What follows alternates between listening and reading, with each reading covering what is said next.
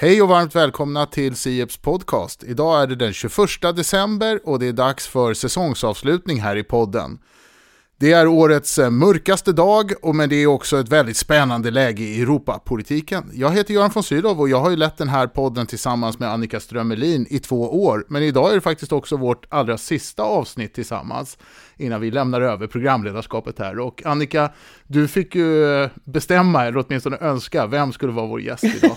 ja, just det. Ja, och du gick med på det. Och det är en person som eh, jag tycker att det alltid är roligt att tala med och en person som har sett EU-politiken från insidan och under en längre tid än jag tror någon annan i Sverige. Så att vi är väldigt glada att han kunde idag också. Ja, och då vet vi redan nu då att det är Sveriges EU-ambassadör Lars Danielsson som dessutom kommer ha en nyckelroll under det svenska ordförandeskapet som börjar om bara tio dagar. Du är så varmt välkommen tillbaks till oss här i podden, Lars. Tack så mycket, det är alltid ett nöje att få vara med. Du, eh, de senaste veckorna när man följer Europapolitiken så, åtminstone för min del, har jag varit nästintill chockad över tempot i beslutsfattandet. Allt från eh, bolagsskatter till stödpaket Ukraina till stora beslut på klimatområdet. Det här liksom blir en bild av att det tjeckiska ordförandeskapet verkligen har gasat hela vägen in i slutet av sin period. Vad är ditt intryck av, av man ska säga, läget i Europapolitiken och eh, det tjeckiska ordförandeskapets hanterande av det? Jo, men det är precis som du säger, att det, dels händer det ju väldigt mycket i världen. Det är klart att aggressionen Ukraina, mot Ukraina ger ju eh, oss väldigt mycket arbete att söka hantera olika aspekter. Eh, och, och det, det, där händer det saker hela tiden. Lägg till det då det som ju framförallt på senare tid har vållat ganska mycket diskussioner, nämligen hur hanterar vi de i och för sig välkomna amerikanska försöken att ställa om sin ekonomi till en grönare ekonomi genom den så kallade Inflation Reduction Act. Vilka konsekvenser får det på Europa? Lägg och tillsammans med det så har vi då sett en, en oerhörd frekvens i tjeckernas försök att förhandla fram så mycket som möjligt med parlamentet i olika lagstiftningsärenden. Så att eh, det har verkligen hänt mycket och det är ju lite intressant. Jag har sagt till mina medarbetare så sent som idag att väldigt mycket av vårt ordförandeskap har nu faktiskt definierats under de två sista veckorna. Och det är ganska intressant, för så har det nog inte riktigt varit tidigare. Jag trodde kanske inte heller att det skulle bli så. Vi har inte behövt lägga om några planer, men vi har behövt anpassa våra planer ganska mycket till det som har skett de sista två veckorna. Men det är också det som gör att det är så spännande med Europapolitiken. Men kan du inte berätta lite mer om det, anpassa ordförandeskapet efter det som har hänt den här senaste tiden? På vilket sätt? Vad är, det, vad är de stora frågorna som, har, som ni har förändrat lite grann utifrån vad som har hänt? Ja, en, en stor fråga handlar ju om, det, ja, det, det ena är migrationen, det andra är eh, följderna av Inflation Reduction Act. Om vi tar migrationen först så, så har vi ju hela tiden vetat att migrationsfrågan är besvärlig. Vi har hela tiden vetat att den är av den karaktären att man kan vinna eller förlora val på den frågan i samtliga medlemsländer. Vi har också vetat att vi har ett lagstiftningsförslag som vi jobbar med, den så kallade migrationspakten. Men det som har hänt är ju att den akuta situationen i ett antal länder, och då talar jag framför allt om tre länder, Nederländerna, Österrike och Cypern har blivit så pass akut att vi måste nu eh, försöka snabba på delar av migrationspolitik, det migrationspolitiska arbetet. Vi får ju dessutom ett extra toppmöte 9-10 februari som kommer att ha en migrationsdiskussion på högsta nivå, vilket inte var förutsatt tidigare. Så det, det är liksom en sån förändring. Den andra förändringen handlar ju just om ekonomin. Vi är ju inne i en recession redan nu.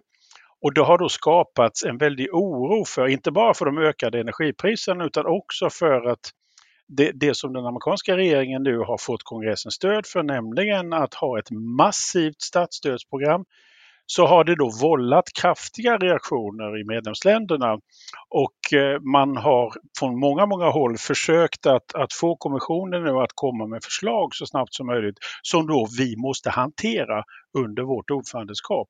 Och de två aspekterna fanns inte riktigt med lika tydligt bara för några veckor sedan. Mm. Vi ska inte in, gå in i detalj i de här frågorna, men jag måste ändå fråga när det gäller migrationspolitiken. För att det du säger där om, om Nederländerna och eh, Österrike, Cypern. Där handlar ju Nederländerna, det har vi ju läst i, att det, det är akut brist på mottagningskapacitet i Nederländerna. I Belgien också. Eh, och vad skulle du säga påverkar det här viljan till att komma fram till en mer gemensam lösning där man som ju både handlar om det migrationspaket du pratar om här, handlar ju både om gränskontroll, skärpt gränskontroll och någon form av solidaritetsmekanism. Skulle du säga att det här trycker på för en lösning, att det har blivit akut här? Ja, det tror jag. Alltså när det gäller själva migrationspakten, det vill säga hur ska vi få ordning och reda i migrationspolitiken internt, där tror jag i och för sig att den tidtabell som vi har kommit överens om mellan institutionerna, den ligger nog kvar. Det vill säga, vi har ett arbete under vårt ordförandeskap att fortsätta med det ganska tekniska lagstiftningsförberedande arbetet.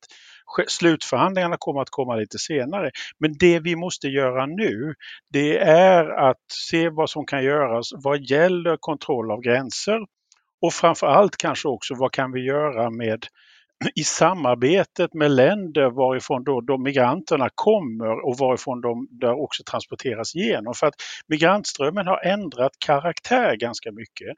Vi, vi hade ju under 2015-2016 och den krisen då var det ju i huvudsak människor som kom på grund av kriget i Syrien. Nu kommer människor av andra skäl. Nu kommer det väldigt mycket folk från Sydasien, från delar av, av eh, eh Afrika söder om Sahara, där det normalt sett inte finns asylskäl på samma sätt som det gjorde under Syrienkrigets eh, eh, eh, hetaste dagar. Och då måste vi anpassa vårt arbete till detta, Hur, för då handlar det egentligen mer om att ha så snabb prövning som möjligt av asylansökningar och kontroll vid gränserna för att kunna se till att de som har skäl kommer in men att de som inte har skäl så snabbt som möjligt kan skickas tillbaka. Så, att, så att det, det, är det som har liksom, det, det, är en, det är en annan situation. Eh, sen ser vi ju också, och det är ju något som framförallt drabbar Nederländerna och Österrike, men det drabbar också precis som du sa Belgien, i viss mån Tyskland också, det vill säga exempelvis i Österrike, 75 procent av de som finns i Österrike idag har kommit via ett annat Schengenland men är inte registrerade. Så att systemet fungerar inte idag och vi måste alltså se till att vi rättar till det. Så att det, det, är ett ganska omfattande arbete som vi måste göra för att innan vi kan komma överens om migrationspakten hantera de tillkortakommanden som finns i det vi har nu. Det här området är ju präglat av just motsättningar mellan medlemsstaterna. Det är inga nyheter egentligen att olika medlemsstater har olika intressen i, inom det här fältet. Och om man tittar på det generellt sett så är det klart att ordförandeskapets förutsättningar att vara den här opartiske medlaren och driva den gemensamma agendan framåt det har ju väl att göra också med hur det ser ut i medlemsstatskretsen när det gäller politiska allianser och samspelet mellan då viktiga aktörer inom EU. Vad är din bild just nu av hur ser det ut egentligen i, man ska säga, medlemsstatskretsen? Vad är liksom de, finns det stora spänningar eller inte? Det finns alltid spänningar i migrationspolitiken men de är faktiskt något mindre nu än tidigare. Och jag tror det vi, det vi har gjort under hösten, delvis under tjeckisk ledning, det är att försöka få en större förståelse bland alla för hur situationen ser ut i olika länder. Alltså där problemen är störst just nu det är de kallade, så kallade sekundärmigrationsländerna, det vill säga de, de som tar emot eh, migranter som då kommer via något annat Schengenland. Under sommaren så var ju fokus väldigt mycket på Medelhavet och de som kommer i båtar. Där är ju inte trycket störst nu. Cypern är en väldigt speciell situation där ju det kommer ganska mycket folk över den så kallade gröna linjen från den norra delen av Cypern till den södra delen. Så att vad vi har ägnat oss åt nu, och det tror jag har varit bra och hoppas jag kan vara bra för fortsättningen, det är att just få den här gemensamma förståelsen av hur komplext problemet är. För det, det handlar inte bara om eh, Medelhavsländerna kontra övriga utan det är mycket mer komplext än så. Dessutom har vi ju Eh, som är delvis en separat fråga så har vi ju den stora strömmen av flyktingar från Ukraina. Det är delvis ett annat problem. Eh, men, men jag, jag, hoppas att den här ökande förståelsen för diversifieringen av problemen som jag tycker jag har sett, att den ska hjälpa oss att kunna komma vidare. Men nu har vi en omedelbar uppgift här och det är att börja med att försöka se till att toppmötet i februari leder till resultat och inte blir det som ju ibland har varit fallet när tidigare toppmöten har diskuterat migration, nämligen det har varit pajkastning på hög nivå. Det ligger i ordförandeskapets natur att allt, går, allt, allt vet man inte. Det här handlar om framtiden. Det kan hända sånt som ingen har, har tänkt på eller planer, kunnat planera för. Och då undrar jag, den, an, den andra stora frågan som har präglat hela det här året är ju Rysslands krig i Ukraina. Du tog upp det här också. Ehm, och, och, nu talas det ju om att eh, från olika håll att ehm, det finns en oro för att Ryssland eh, inte alls trappar ner utan tvärtom trappar upp. Så jag, skulle vilja höra hur du ser på, det, på kriget och krigets påverkan på det svenska ordförandeskapet och beredskapen för att det kan hända sånt som ingen har kunnat planera för. Ja, det sista, jag tror att beredskapen här i systemet är mycket stor. Mycket, det finns en hög beredskap just nu. Vi har ju varit tvungna att under nio månader ägna väldigt mycket kraft åt att hantera olika konsekvenser av kriget. Och jag tycker på det hela taget, även om det har varit mödosamt ibland, att det har gått förvånansvärt bra och förvånansvärt fort. Samtidigt så pågår kriget precis som du säger. Det vi gör nu, vi jobbar nu på, vi kommer att jobba på ett antal fronter för att kunna hantera det fortsatta, de fortsatta problemen som den ryska aggressionen ställer till med. Det kommer att finnas ett stort fortsatt behov av humanitärt stöd och militärt stöd. Där har vi, hoppas jag, att när vi så småningom äntligen kom fram till en uppgörelse om det så kallade makrofinansiella stödet på 18 miljarder euro, att det ska åtminstone hjälpa Ukraina att klara de mest akuta frågorna. Sen har vi problemet med vintern. D där verkar det som att eh, givmildheten och beredskapen är så stor, inte bara bland medlemsländer och institutioner, att vi, vi, har kommit ganska långt i att försöka hjälpa de akuta problemen över vintern. Men det kan givetvis inte uteslutas att vi får en förnyad flyktingström om det blir en väldigt, väldigt kall vinter och där gör vi förberedelser också för det.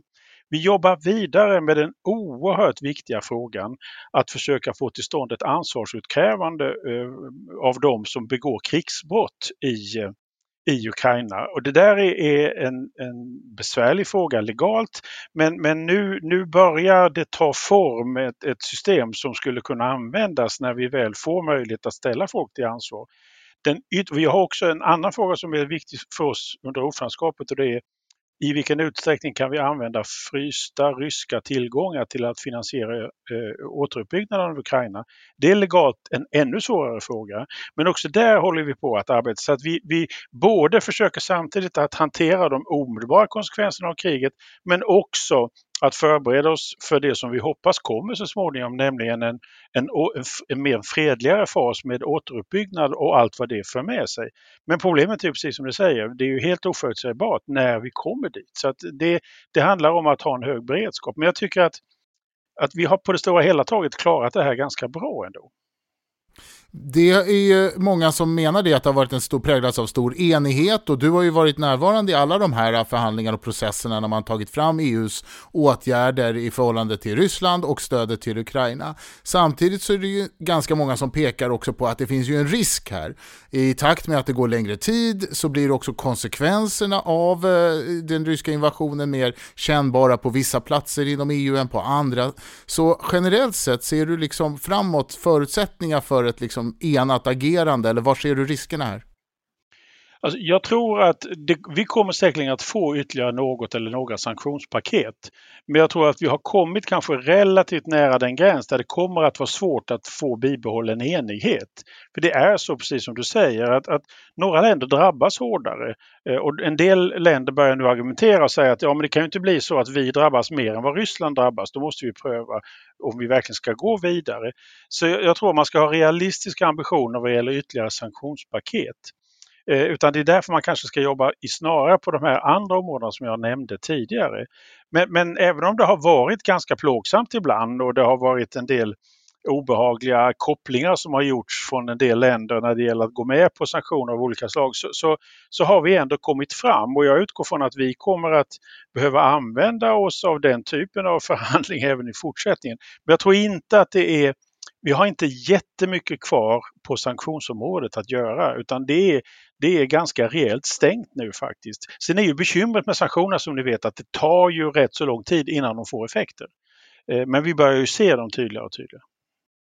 Då, det där är ju en sån där framtidsfråga som diskuteras också i ljuset av enhällighet och frågan om man ska kunna eventuellt då se över de beslutsformer som vi har inom EU. Ett förslag är ju just att man ska gå över, övergå till mer kvalificerad majoritetsröstning även när det gäller en del av de utrikespolitiska områdena.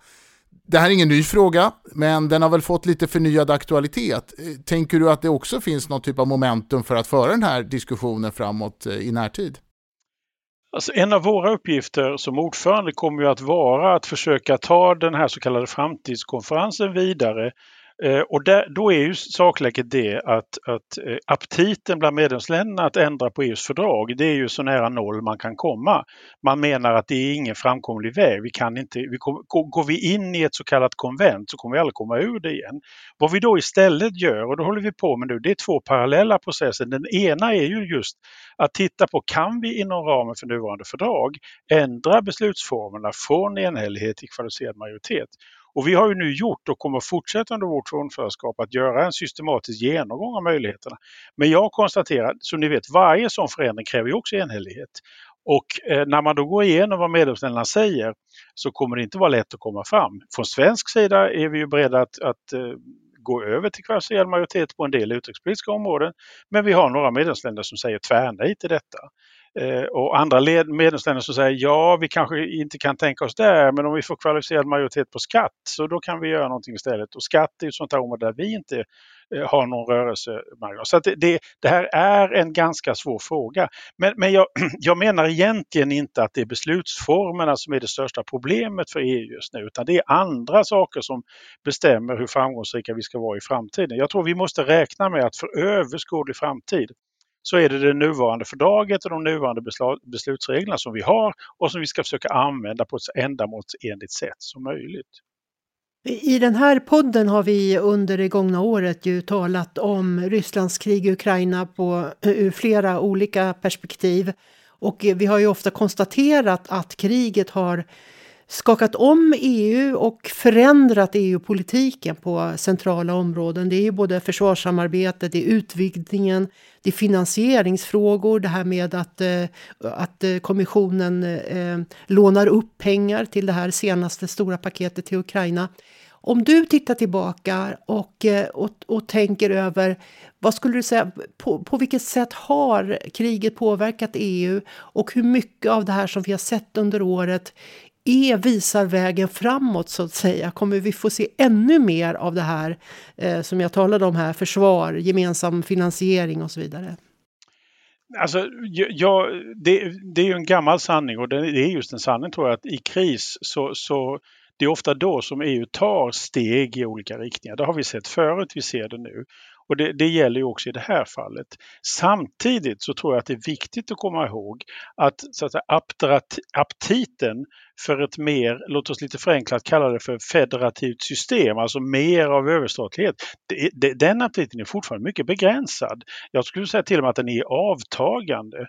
Eh, så att jag, jag tror inte man ska dra för stora växlar på det här utan vad jag tror att det, det, som vi ser nu det är att vi ser en, en ökad insikt av att EU har också en viktig geopolitisk roll att spela.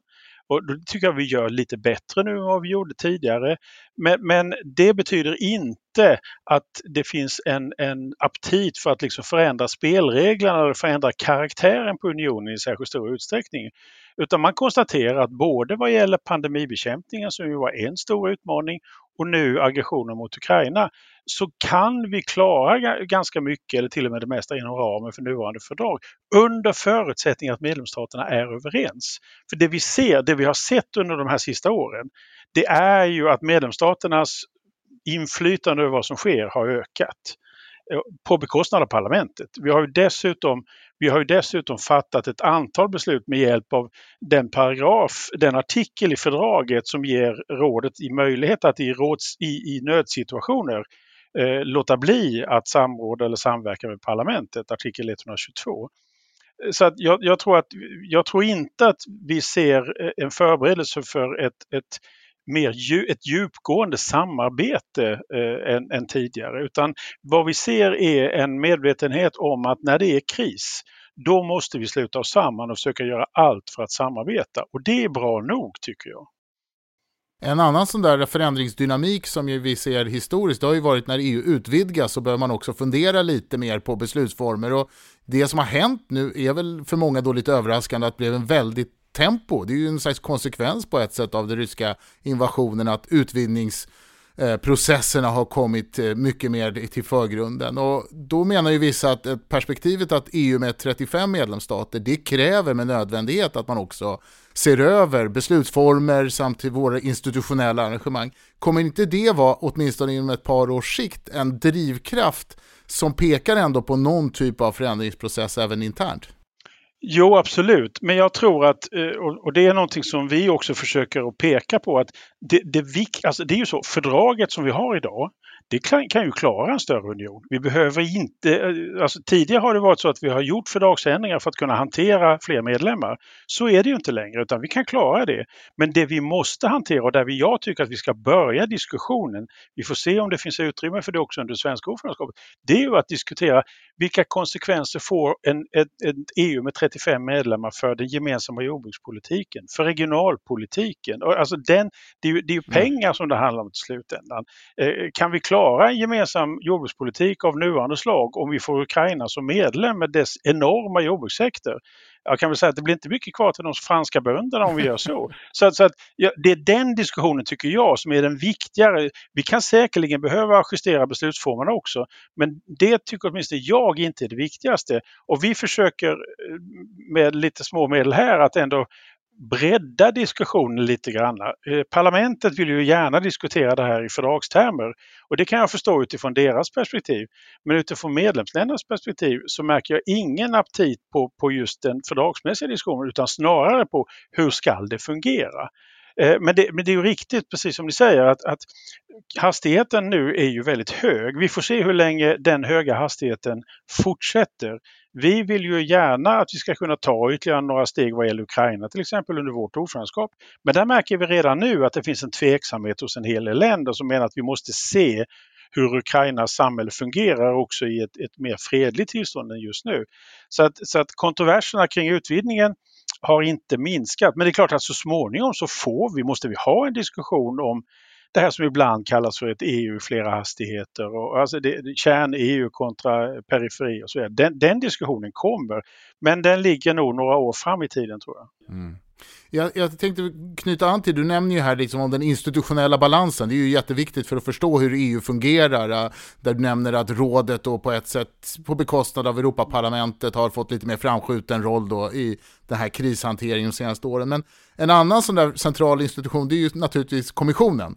Och eh, det har ju inte undgått någon att det funnits lite eh, uppfattningar här emellan kommissionen och eh, rådet och Europeiska rådet. Så Vissa menar ju att kommissionen har fått en väldigt framskjuten roll, eh, inte minst kommissionens ordförande här i, i förhållande till politiken gentemot Ukraina. Hur, hur ser du på det samspelet? Det blir ju viktigt för ordförandeskapet när man kommer in här också, samspelet mellan kommissionen och eh, medlemsstaterna. Då.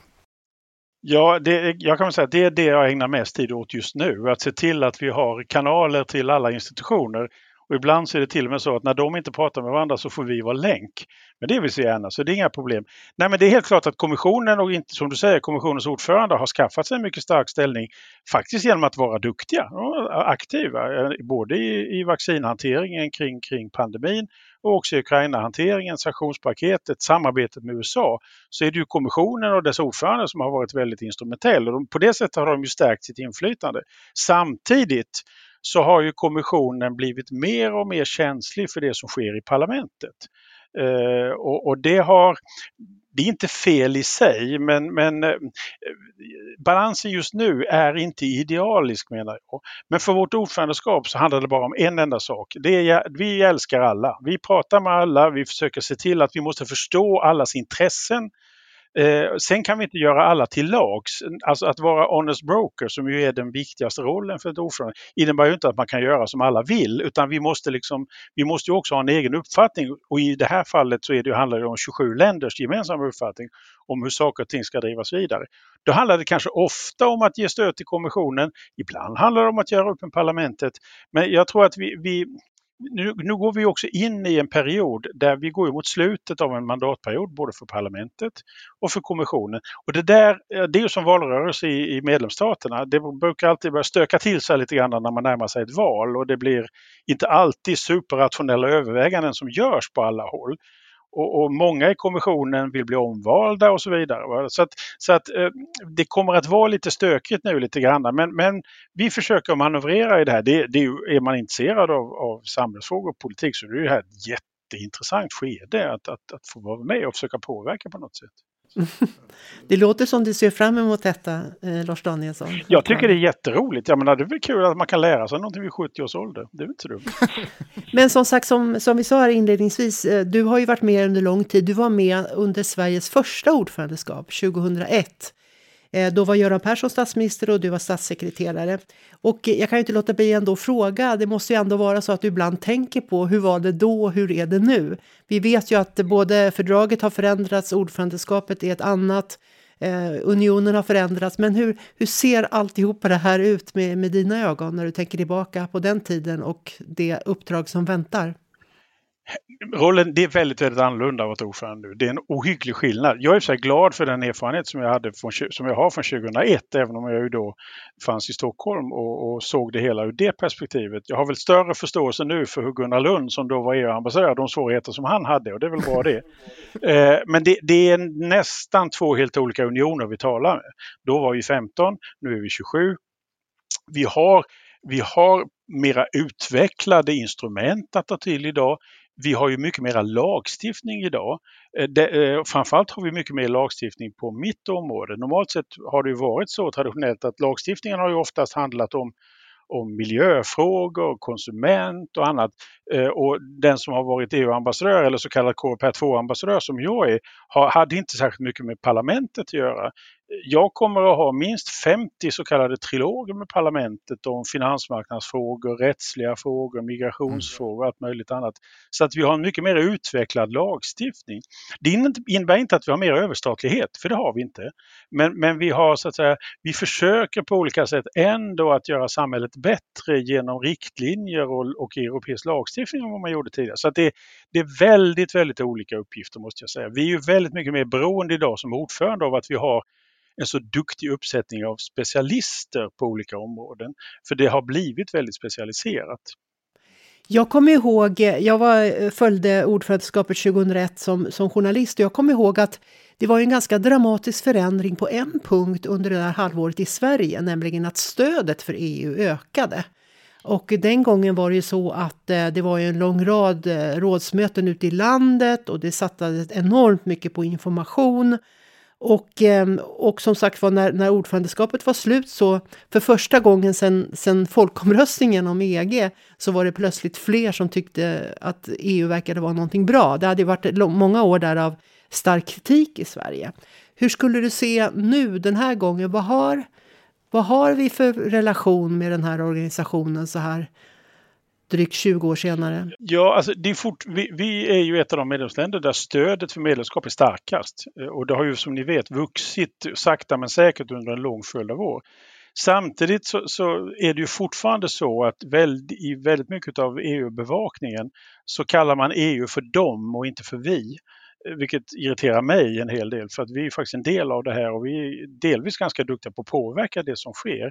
Så att, visst har det hänt saker och ting, det har det. Samtidigt tror jag att den allmänna tendensen i Europa det är ju att EU-skeptiska krafter är ju starkare idag än vad de har varit tidigare. De är mer artikulerade.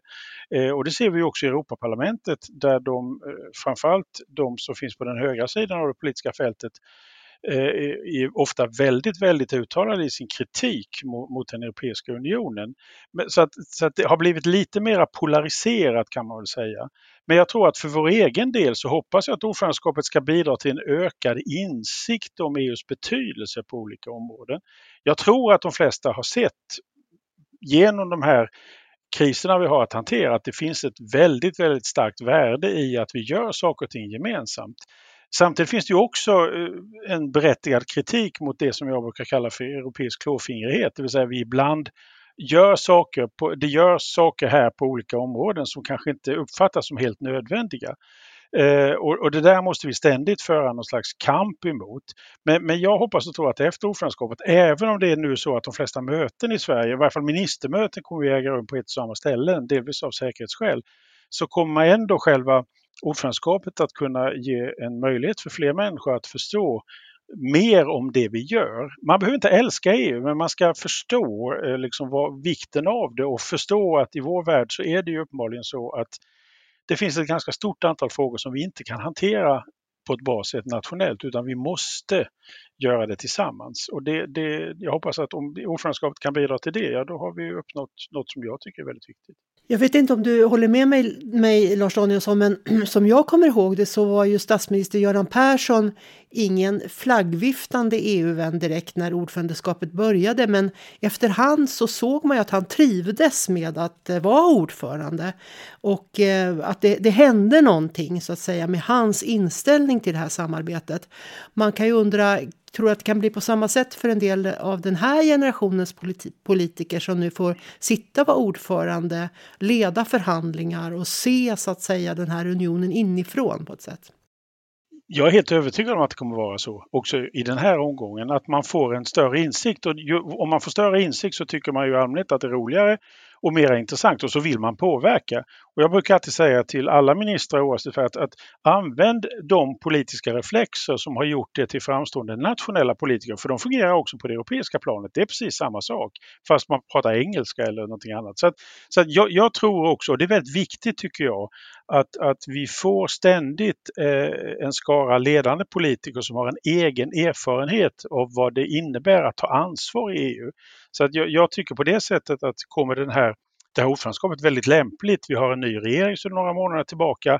De får nu en möjlighet att skapa sig en europeisk plattform i sitt fortsatta arbete som jag hoppas att de ska ha nytta av och att också Sverige ska ha nytta av. Innan vi släpper dig Lars Danielsson så blickar vi framåt lite då inför eh, halvåret som nu stundar. Vad säger du, vad tror du att det kommer bli den viktigaste uppgiften för det svenska ordförandeskapet? Ja, det viktigaste uppgiften för oss alla är att få slut på kriget i Ukraina på ett, på ett rimligt sätt det kan inte vara så det svenska ordförandeskapet eller EU åstadkommer utan det är ju andra saker som, som, som eh, bestämmer det. Jag, jag, tror att det viktigaste är att vi förmår att fatta ett antal beslut som visar för människor att EU kan hjälpa till att ta oss ur den ekonomiska kris som vi befinner oss i. Och det är en lång rad, rad åtgärder som krävs för det. Ibland på europeisk nivå, men ibland handlar det också faktiskt om att, fatta, att låta bli att fatta beslut på europeisk nivå och istället göra det på någon annan nivå. Så det, det handlar hela tiden om den här konstanta strävan som vi har att försöka göra ett bättre samhälle. Jag har inga illusioner om att ett ordförandeskap på sex månader kan förändra Europa. Det är inte det det är. Utan vi, för oss handlar det om att förvalta ett arv, i det här fallet från tjeckerna, och sen lämna över det till Spanien i ett så bra skick som möjligt. Men vad jag ser redan nu, det är att det som har gjort eh, svensk statsförvaltning till en av de allra bästa i Europa, det, det, det, kan vi ha, det har vi väldigt stor nytta av nu och jag tror att vi kan på ett väldigt bra sätt bidra till att, att skapa ett något, något bättre EU. Men när det gäller konkretionen så tillämpar jag stenhårt principen att det är bättre att uh, under promise and over deliver som man brukar säga på engelska. Det vill säga lova inte för mycket nu utan, utan vi, ska, vi kan vi ska leverera resultat så mycket vi kan. Så, så vi kan väl ta en utvärdering i juli så får vi se vad vi har åstadkommit. Vi får göra det. Jag kan väl säkert säga att du åtminstone har levererat väldigt mycket klokskap och tankar inför eh, det stundande halvåret som kommer och läget i unionen. Och med detta så vill vi såklart rikta ett varmt tack, god jul och gott nytt år och sen lycka till när det väl börjar på riktigt. Lars Danielsson. Tack så mycket. Ja, nu har vi pratat med Lars Danielsson, Sveriges EU-ambassadör. Och eh, vi har berört många stora frågor som EU står inför och det är inte en liten uppgift som nu Sverige har då att leda unionen framöver. Det här sker ju i en kontext som vi pratar ganska mycket av och konsekvenserna av den ryska invasionen i Ukraina. Och det här är ju någonting vi i podden har pratat om ja, nästintill varje avsnitt känns det som under det här året. Annika, om du tänker på det så här i backspegeln, ser du några strån eller spår som är centrala i hur EU har påverkats av den här situationen? Ja, jag tycker nog att det är en större förändring av så att säga hela EU-samarbetet än vad man kanske tänker på i förstone eftersom det är ju faktiskt så att den här organisationen en gång i tiden skapades för att skapa fredliga relationer mellan länderna i västra Europa. Eller rättare sagt för att då var det ju fred i Europa men man ville undvika att hamna i konflikt igen. Eh, på den tiden var det ju kalla kriget så det fanns ju verkligen en konflikt som gick rakt genom Europa. Det var ju Sovjetunionen då och de kommunistiska diktaturerna i östra Europa. Men det var ju, det var ju inga väpnade konflikter. Men det, det faktum att detta stora land, Ukraina, som nu eh, utkämpar ett fruktansvärt krig mot Ryssland. Ett land som vill bli med i EU, som känner en samhörighet med EU och där EU har sagt att ja, ni ska få beviljad kandidatstatus och det här kommer väl hamna på Sveriges eh, eh, bord. Eh, Ukraina vill ju att det ska gå snabbt framåt. Och jag tycker att på alla möjliga sätt och vis så borde det här ju ställa en del grundläggande frågor på sin spets. Alltså här, här förhandlar ett land som, som, är, som är ockuperat och invaderat och ska bli medlem i EU. Det, det, det, blir per definition en annan organisation. Och, och eh, jag menar, den här satsningen då på försvar, det är ju historiska mm. satsningar som har på enormt kort tid. Och som sagt, som vi tog upp lite grann, det här sättet att finansiera de gemensamma satsningar. Nu gick ju det igenom här. Mm. Det här stora nya 18 miljarders euro-paketet till Ukraina. Eh, och det var ju återigen då att kommissionen har lånat upp pengar. Så nog tror jag att på område efter område så har det här kriget eh, förändrat samarbete på ett sätt som kanske inte nu känns omvälvande men som ändå visar lite grann potentialen utav, mm. utav de stora svår... förändringarna som har skett. Och kanske svårigheten som det är att vara relativt små stater också. Att det blir ju väldigt lätt så att det är så djupgående det här samarbetet redan som det är. Så att när kriser dyker upp så på något sätt så blir det ju en dynamik som också inbegriper ett europeiskt komponent. Jag menar det är ju samma lite dynamik som under pandemin som ju i grunden berörde ett politikområde som i huvudsak medlemsstaterna ansvarar för. Men där genom vår liksom sammankoppling med varandra plus eh, att vi har institutioner Alltså de här institutionerna som ju faktiskt producerar då lösningar och politik på en mängd områden som man faktiskt inte kanske hade kunnat göra i en annan typ av form. Så att någonstans det här förändliga elementet som finns i EU, Lars Danielsson tog ju fasta på det här med att ja, men kriserna gör också att man driver samarbetet framåt. Det är ju någonting som vi känner igen som ett grundtema. Men nu är väl frågan, tänker jag också att, ja, nu är vi fortfarande i den här akuta krishanteringen, men frågan är hur vi hanterar och diskuterar den här lite mer långsiktiga förändringen och vad det gör för någonting med det här politiska systemet. Den tycker jag nog, antar jag kommer någon gång här när, det, när det, vi närmat oss sommaren om inte annat. Ja, och eh, vi har ju tagit upp det flera gånger i podden att eh, under ytan av att allt fungerar ungefär som tidigare, Lars Danielsson tog upp det här, det är bara det att det är mycket fler frågor, men själva beslutsfattandet är ungefär som det alltid har varit. Även om han sa att Europaparlamentet har lite hamnat vid sidan om, det är medlemsstaterna.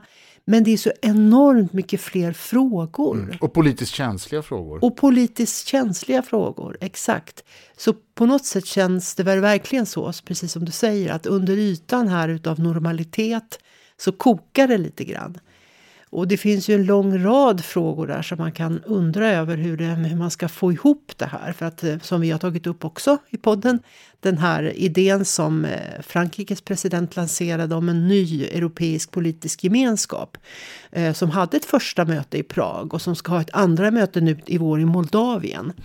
Ehm, kan det bli någonting reellt? Alltså det kan ju bli bara en snickesnackklubb kanske. Men kanske inte.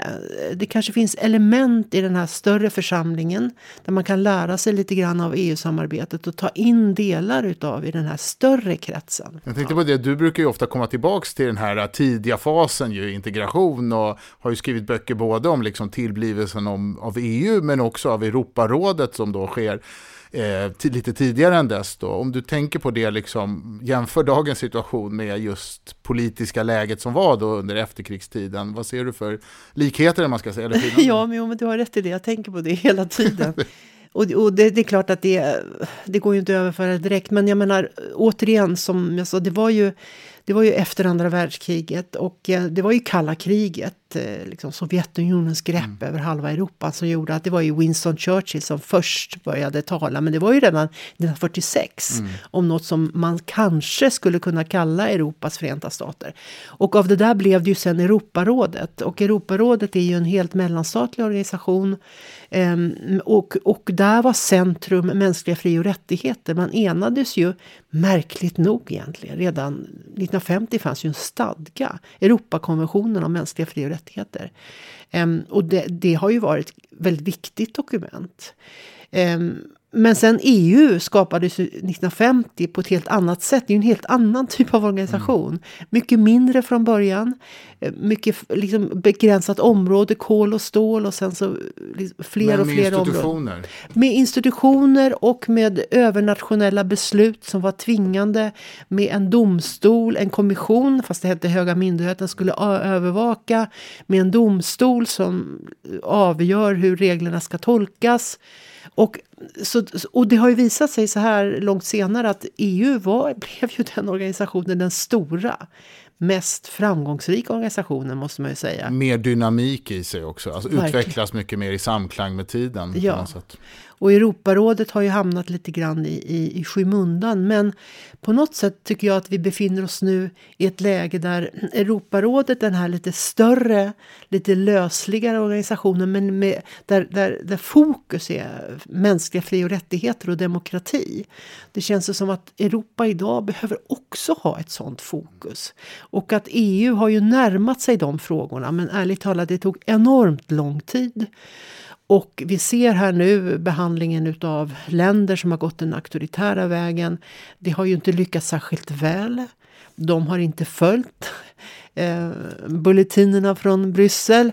Så, så, så kanske att vi befinner oss i ett skede igen där det handlar nu återigen både om demokrati och om krig och fred. Och, och då kanske man kan, de här organisationerna kan lära av varandra. Mm. Men, och det kan man ju se, det har ju funnits ett sånt tema ofta när vi har diskuterat den här enigheten som har uppstått inom EU kring de här åtgärderna man har vidtagit. Och bara apropå det här med rättsstatens principer och unionens värden så var det ju faktiskt alldeles nyligen man till slut fattade beslut om den här så kallade villkorsmekanismen. Så det, även om det tar tid så till slut så kommer man fram till beslut. Men min poäng var lite här att vi har ju sett den här, funnits hela tiden den här farhågan, snart kommer den här enheten brista. Snart kommer medlemsstaterna gå i olika riktning. Samtidigt så ser jag en opinionsmätning som kom nyligen från Eurobarometer. Den visar ju att det är en otrolig uppslutning bland väljarna kring de åtgärder som har vidtagits. Det är klart att det också varierar. I Sverige var det ju i princip 100%, nästan inte 100% uppslutning då kring åtgärderna man har vidtagit och mindre i andra länder. Men det tänkte jag på, på, det är ju den här balansen. Vi pratar ju ofta om att du har institutionerna, de har haft en väldigt stor roll i att EU har blivit det som har blivit. Samtidigt som man kan inte glömma bort att det är en union av medlemsstater. Och här i podden har vi ofta fokuserat på det. Vi har haft samtal om Danmark och Finland och Frankrike och Tyskland naturligtvis. Och de olikheter på vilket man betraktar EU. Och det där är väl ändå någonting som kan vara värt att behålla i tanken i ljuset av att vi också kanske ska bli ännu fler medlemsstater. Hur klarar man av den här liksom heterogeniteten som det tvivelsutan kommer att bli. Och dessutom så tycker jag att det, här, det som sker ibland när EU kan enas, det är väl att man också uppfattar utmaning på delvis likartat sätt. Det vill säga kring den ryska invasionen av Ukraina finns det liksom ingen ingen motsatt uppfattning, men när det gäller kanske de ekonomiska konsekvenserna som kommer troligtvis bli väldigt skönjbara under nästa år, om inte annat, då kan man ändå känna en viss farhåga att det här kommer att bubbla upp igen, de nationella intressena ja. och identiteterna någonstans. Mm. Ja, men det där är ju väldigt intressant. Jag tycker att det var roligt att vi här i podden har tagit upp några centrala val. Vi har bevakat både franska presidentvalet mm. och valet i Tyskland och Italien. valet i Danmark, Italien. Och det, det, är ju det där som är EU. Mm. Politiken, mm. alltså demokratin, är ju nationell och, och viktig för hela EU. Mm. men det som är intressant är tycker jag att när vi tar upp nationella val så känns det ju som att där har det vuxit fram en slags europeisk inrikespolitik. Att vi ändå talar om lite samma frågor. Mm. oavsett i vilket land vi befinner oss. Nu var det kanske inte väldigt tydligt i Sverige men det blev ändå en diskussion om energipriser. Mm. Det är en europeisk fråga. Det var lite sorgligt tyckte jag att den inte kunde bli mer fördjupad före valet. Men om det här ska gå framöver så tänker jag i alla fall att demokratin behöver ju stärkas i den meningen att vi, väljarna, får någon slags möjlighet både att ta del av diskussion, att avkräva ansvar av våra nationella politiker och också på någon slags EU-nivå. Ehm, och, och då, då, då är väl det där som händer i medlemsstaterna helt centralt. Och där mm. har vi ju saker som händer framöver också. Ja, ja men till exempel, säg valet i Polen som kommer här under nästa år. Det blir ju väldigt intressant för att det kanske avgör att Polen möjligtvis då tar en delvis annan riktning. Bara en sån sak är ju värt att hålla ögonen på. Vi har ju hållit på och gjort den här podden nu eh, i två år, men nu är det slut för oss. Eh, och jag tycker det har varit jätteroligt och för er som har lyssnat så vill vi såklart rikta ett jättestort varmt tack till er som har lyssnat och skickat glada uppmuntrande kommentarer till oss. För er som, eh, då har man missat kanske det som jag tycker var väldigt roligt, nämligen att få prata om Europapolitik med dig Annika, även när det är avstängt här. ibland på sista avsnitten så brukar vi tipsa lite om hårda klappar så här inför jul också. Om man kanske har någonting som man vill läsa eh, framöver. Jag har själv två tips som jag borde läsa, det vill säga jag har inte hunnit helt enkelt men som jag ändå tänkte nämna här. Det ena är en gäst som vi hade i podden, Lykke Fris. Hon har skrivit en bok precis som heter Tårarnas Europa, ja, på danska, alltså Tårarnas Europa ungefär. Och den ska jag definitivt läsa. Och sen också den holländska journalisten och författaren Caroline de Gruyter. Hon har skrivit en bok som har kommit på svenska som heter Bättre blir det inte. Vad kan det Habsburgska riket lära dagens Europa? Så där tänkte jag i alla fall förkovra mig lite under jullovet. Har wow. du någonting på din wow. lista Annika? Ja, men det där lät ju jätteintressant båda. Alltså jag tog med mig en bok som jag precis har läst och det är en ungersk författarinna som heter politiker som heter Susanna Seleni. Och hon har skrivit om Viktor Orbán. Mm. Det är en tjock bok men den är väldigt intressant därför att hon känner honom. De var båda engagerade inför murens fall, kommunismens fall i Ungern och var med i Fidesz, där parti, Unga liberaler. Och sen ganska snabbt, det som är intressant att hon beskriver vad som hände så där tidigt. Och hennes analys är väl lite grann att tyvärr så, så var det så att Viktor Orbán var ju en person som han, har, han var ju redan då en maktspelare som inte drog sig för att använda maktmedel för att få som han ville. Eh, så det tycker jag är ganska intressant för det är klart att det är väl en av de saker som man kan vara... Eh, alltså den här enorm, enorma förändringen som murens fall innebar för Europa och demokratiseringen av östra Europa. Det är ju en av min generations mm. riktigt stora händelser. Och att det så snabbt kunde gå så fel mm. hör ju till de frågor som i alla fall jag tycker att eh, det har skrivits för lite om. Om man vill veta mer vad det var som hände och om man då är intresserad av detta så tycker jag att det här var en väldigt bra bok. Mm, vad spännande, det ska jag definitivt ta med mig. Och sen vill man ju alltid vara lite positiv innan jul så man ju säga att det har gått otroligt bra i många av länderna också. Det är sant. Säga. Så att det finns en utveckling där också. Med det så tackar vi för oss, men Sieps-podden fortsätter och på andra årsskiftet så kommer den ledas av Sieps skickliga medarbetare Karin Flordal och Louise Bengtsson.